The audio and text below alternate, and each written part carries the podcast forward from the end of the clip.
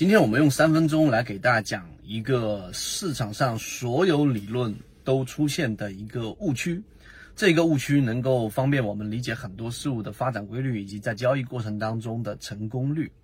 那当然，我们说这个误区是什么？就是很多我们接触到的交易类型的理论，都去揣测这一个股价或这一个交易变动背后的交易者。他的是人嘛，对吧？是每个交易的个体，尤其是我们 A 股市场里面的动机和它的整个原理是什么？你去学习，你去研究这个个体交易，它的动机到底是什么？因为这个上市公司出现了一个非常重要的利好消息，是因为它出现了一个很多产品结构上的这种调整，导致业绩大幅的增长，等等等等。这些人买它的原因是什么？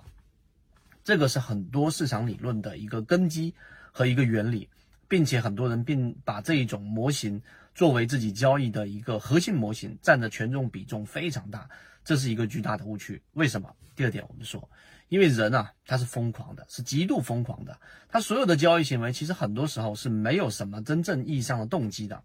也就是说，你可以看到有很多人买卖一个标的，他在前一秒钟他是不打算买的。后一秒钟看到某一个消息或者隔壁老王他就买入了，所以人是疯狂的。在这一点上，你去研究所有的动机，或者说是去研究他们买入的理由啊，他们的行为上是没有任何意义的。唯一存在意义的，在圈子里面给大家讲过，就是去研究人本来疯狂的这种情绪，也就是我们说的散户割肉。今天在这一点上，我们不拓展去讲。简单的说，就是因为人类是疯狂的，所以才会有这样的一种羊群效应。当市场出现大幅的调整的时候，很多人会因为恐慌把个股给卖掉。这个时候，一个标的它就会进入到我们的这种超跌区域，于是就有呃皮球下水的超跌反弹这个理论。这一点大家明白就行了。那到底什么才是我们真真正应该去研究的一个方向，或者作为我们模型的一个核心呢？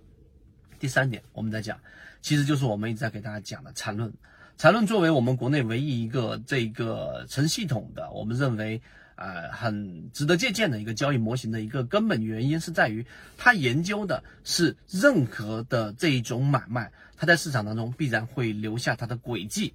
必然会留下它的痕迹。所以，任何一个标的它形成趋势也好啊，形成一个盘整也好，形成一个我们所说的这种背驰也好，它都是客观的一个反应。所以，如果你去做的一个交易模型，它不是基于现实，它不是基于真实能够反馈出股价的这样的一个系统，那么对于你的交易来说，那就是一个我们说万劫不复，你走入到的是一个错误的方向，于是就很难让自己的交易形成啊真正有效的这一种结果，而且能够比较稳定的产生收益。这第三点，第四点，那好，讲到这里之后，我们就呃不去拓展去讲。那在缠论里面，它的核心。它的基础就是刚才我说的，只要是它产生的交易，它必然在这一个呃，我们说 K 线上会形成痕迹，这是我们需要去研究的。我们需要把它拆分，通过缠论拆分成不同的级别，拆分成不同的这一种走势，以及顶底分型每一笔每一个背驰。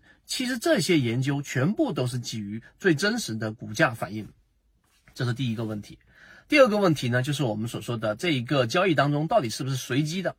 这里面有一个嵌进去的一个思想误区，就是好像股价是被什么上帝式思维操控着，好像股价是被什么上帝式思维所影响着，这是绝对绝对的一个大问题。因为你想，这个市场里面到底有多少人啊？这一个在里面去交易？而且现在的整个制度比较完善，除非一种情况之下，就只要是 K 线它是有这样的一个趋同效应的，它只要是有我们这样的一个趋势效应的，研究 K 线、研究股价、研究在不同级别的不同方向的这一种走势，它就有意义。哪一种情况是没有意义的？就是一个庄家，就像以前我们说的德隆系，对吧？啊，德隆系都做不到。一个上市公司所有的这一种股份都被一个机构或者一个个人全部持有，他只是左手倒右手，左手倒右手。除了这种情况之下，只要里面有其他的参与者，它必然会有这样的一个交易轨迹、时间不可逆以及一个趋同效应。有这样的一个趋同效应，它必然会形成一个趋势。于是，在交易当中，我们说缠论这套系统，它就有它存在的意义。它的意义就是把这一个趋同效应做不同类型的标准区分。有了这种标准，你在交易的时候就叫做有的放矢啊，你就有一个明确的一个操作标准。这种情况之下，你要做的事情就是优化它、修正它，而它对我们是有意义的。所以我们在缠论当中投入的这个精力，以及我们在这里面去践行，而且不是单纯的只是把原著的内容来呈现给你，而是把它嚼碎了、揉碎了、实战了给各位看到。所以，如果你看到了我们的完整版视频，今天的分享就到这里。想要进入圈子一起进化学习，可以加我朋友圈 SD 八幺八幺二，有完整版的视频专栏分享给大家。希望今天的三分钟对你来说有所帮助，和你一起终身进化。